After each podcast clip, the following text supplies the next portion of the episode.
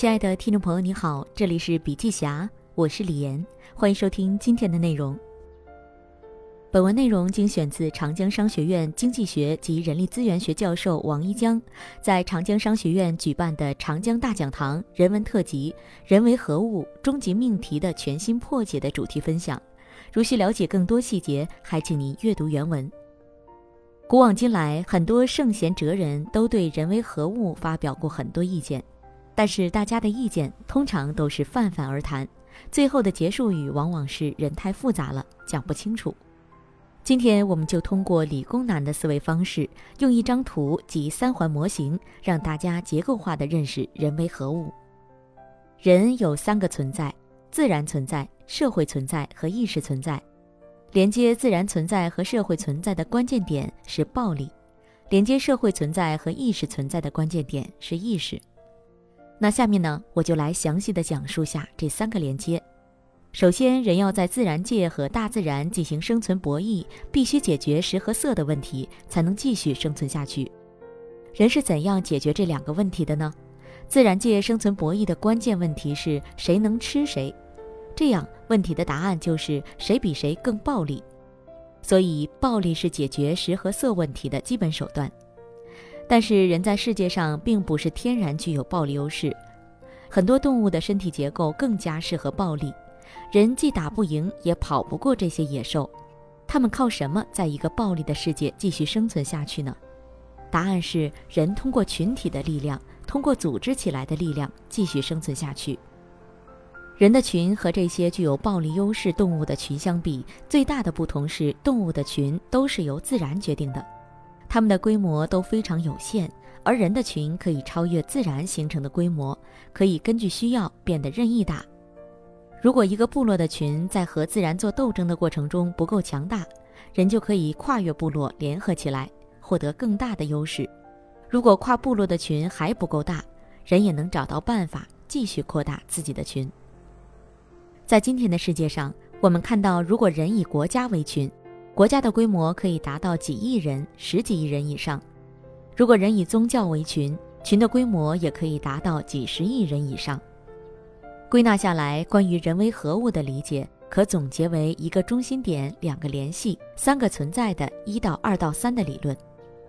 一个中心点，人是非常暴力的物种，人诞生于暴力的环境中，因此他们一定要依赖暴力而生存，才能回答谁吃谁的生物竞争的问题。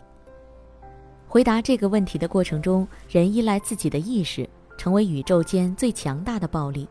所以，人是因暴力而生，因暴力而存，赖意识而尊的一种生物。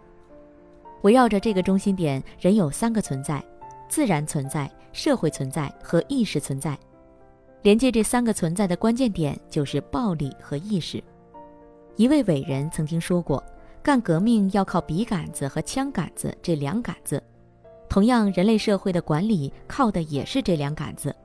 在两千多年前，中国著名哲学家荀子就曾经告诉过统治者：管理一个社会，既要推进教育，也要使用刑法。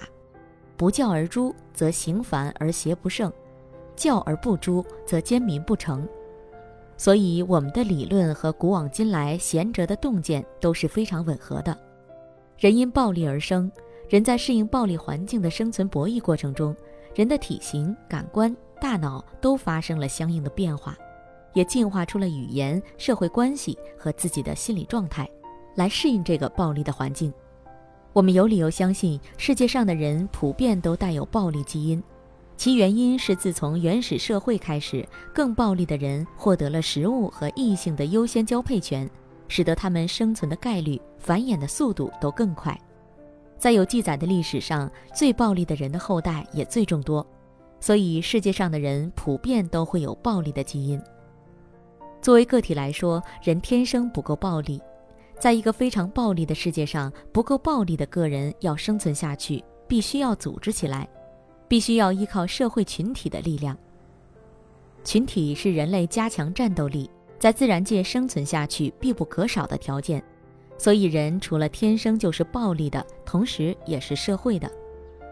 依靠自然的人还不能获得暴力优势，人真正获得暴力优势是开放了自己的意识，通过意识，我们让自己建立超自然的大趋势。意识的内涵包括知识、信仰和心理。知识代表了我们对外部世界的认识，信仰是一种不去质疑的相信，心理就体现了我们本能的欲望、情感和喜怒哀乐。从信息学的角度来讲，知识反映的是个人的记忆，文化、信仰反映的是社会的记忆，而心理本能反映的是基因的记忆。人的意识就是由我们的记忆去塑造的。意识是怎样强化人类的战斗力呢？至少有下面五个因素：第一，因为人有想象力，能够想到还没有发生的事情，因此我们能够策划、构思、谋定而后动；第二，意识也让人类不断获得新的技术和技巧，让工具、武器越来越强大；第三，在人类的意识中存在着信仰，信仰让人类更加具有战斗的意识。可以让人类从一个怕死的生物转变为为意识而生、为意识而奋斗，即使献出生命也在所不惜。第四，因为有了意识，人类的心理就变得更加贪婪、恐惧和愤怒。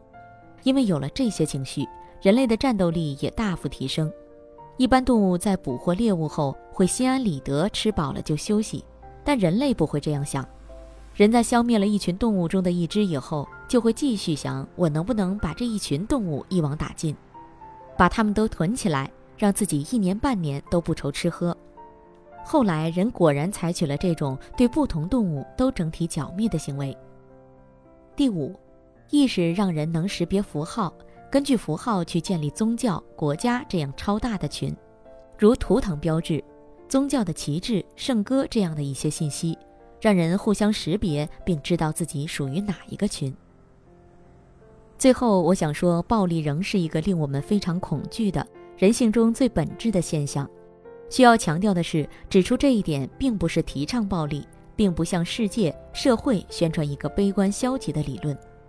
这就像探讨死亡一样，了解死才会珍惜生。我们一定要把暴力的能力和暴力的行为做认真的区分。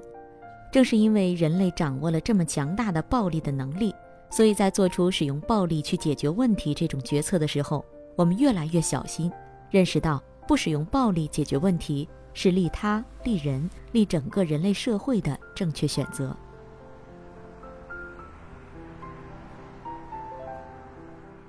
好了，今天的内容分享就到这里，感谢您的收听，亲爱的听众朋友，听了今天的分享，您有什么感受呢？您可以在评论区留言，有什么意见或建议也可以告诉我们。同时，笔记侠分享在各大音频平台，喜马拉雅、懒人听书、蜻蜓、乐听、三十六课、荔枝等都有发布，搜索“笔记侠”即可关注。感谢您的支持。笔记侠商业合作包括深度专访、品牌传播、线下沙龙合作，请联系魏志尚，幺七六三幺八八幺九五七，幺七六三幺八八幺九五七。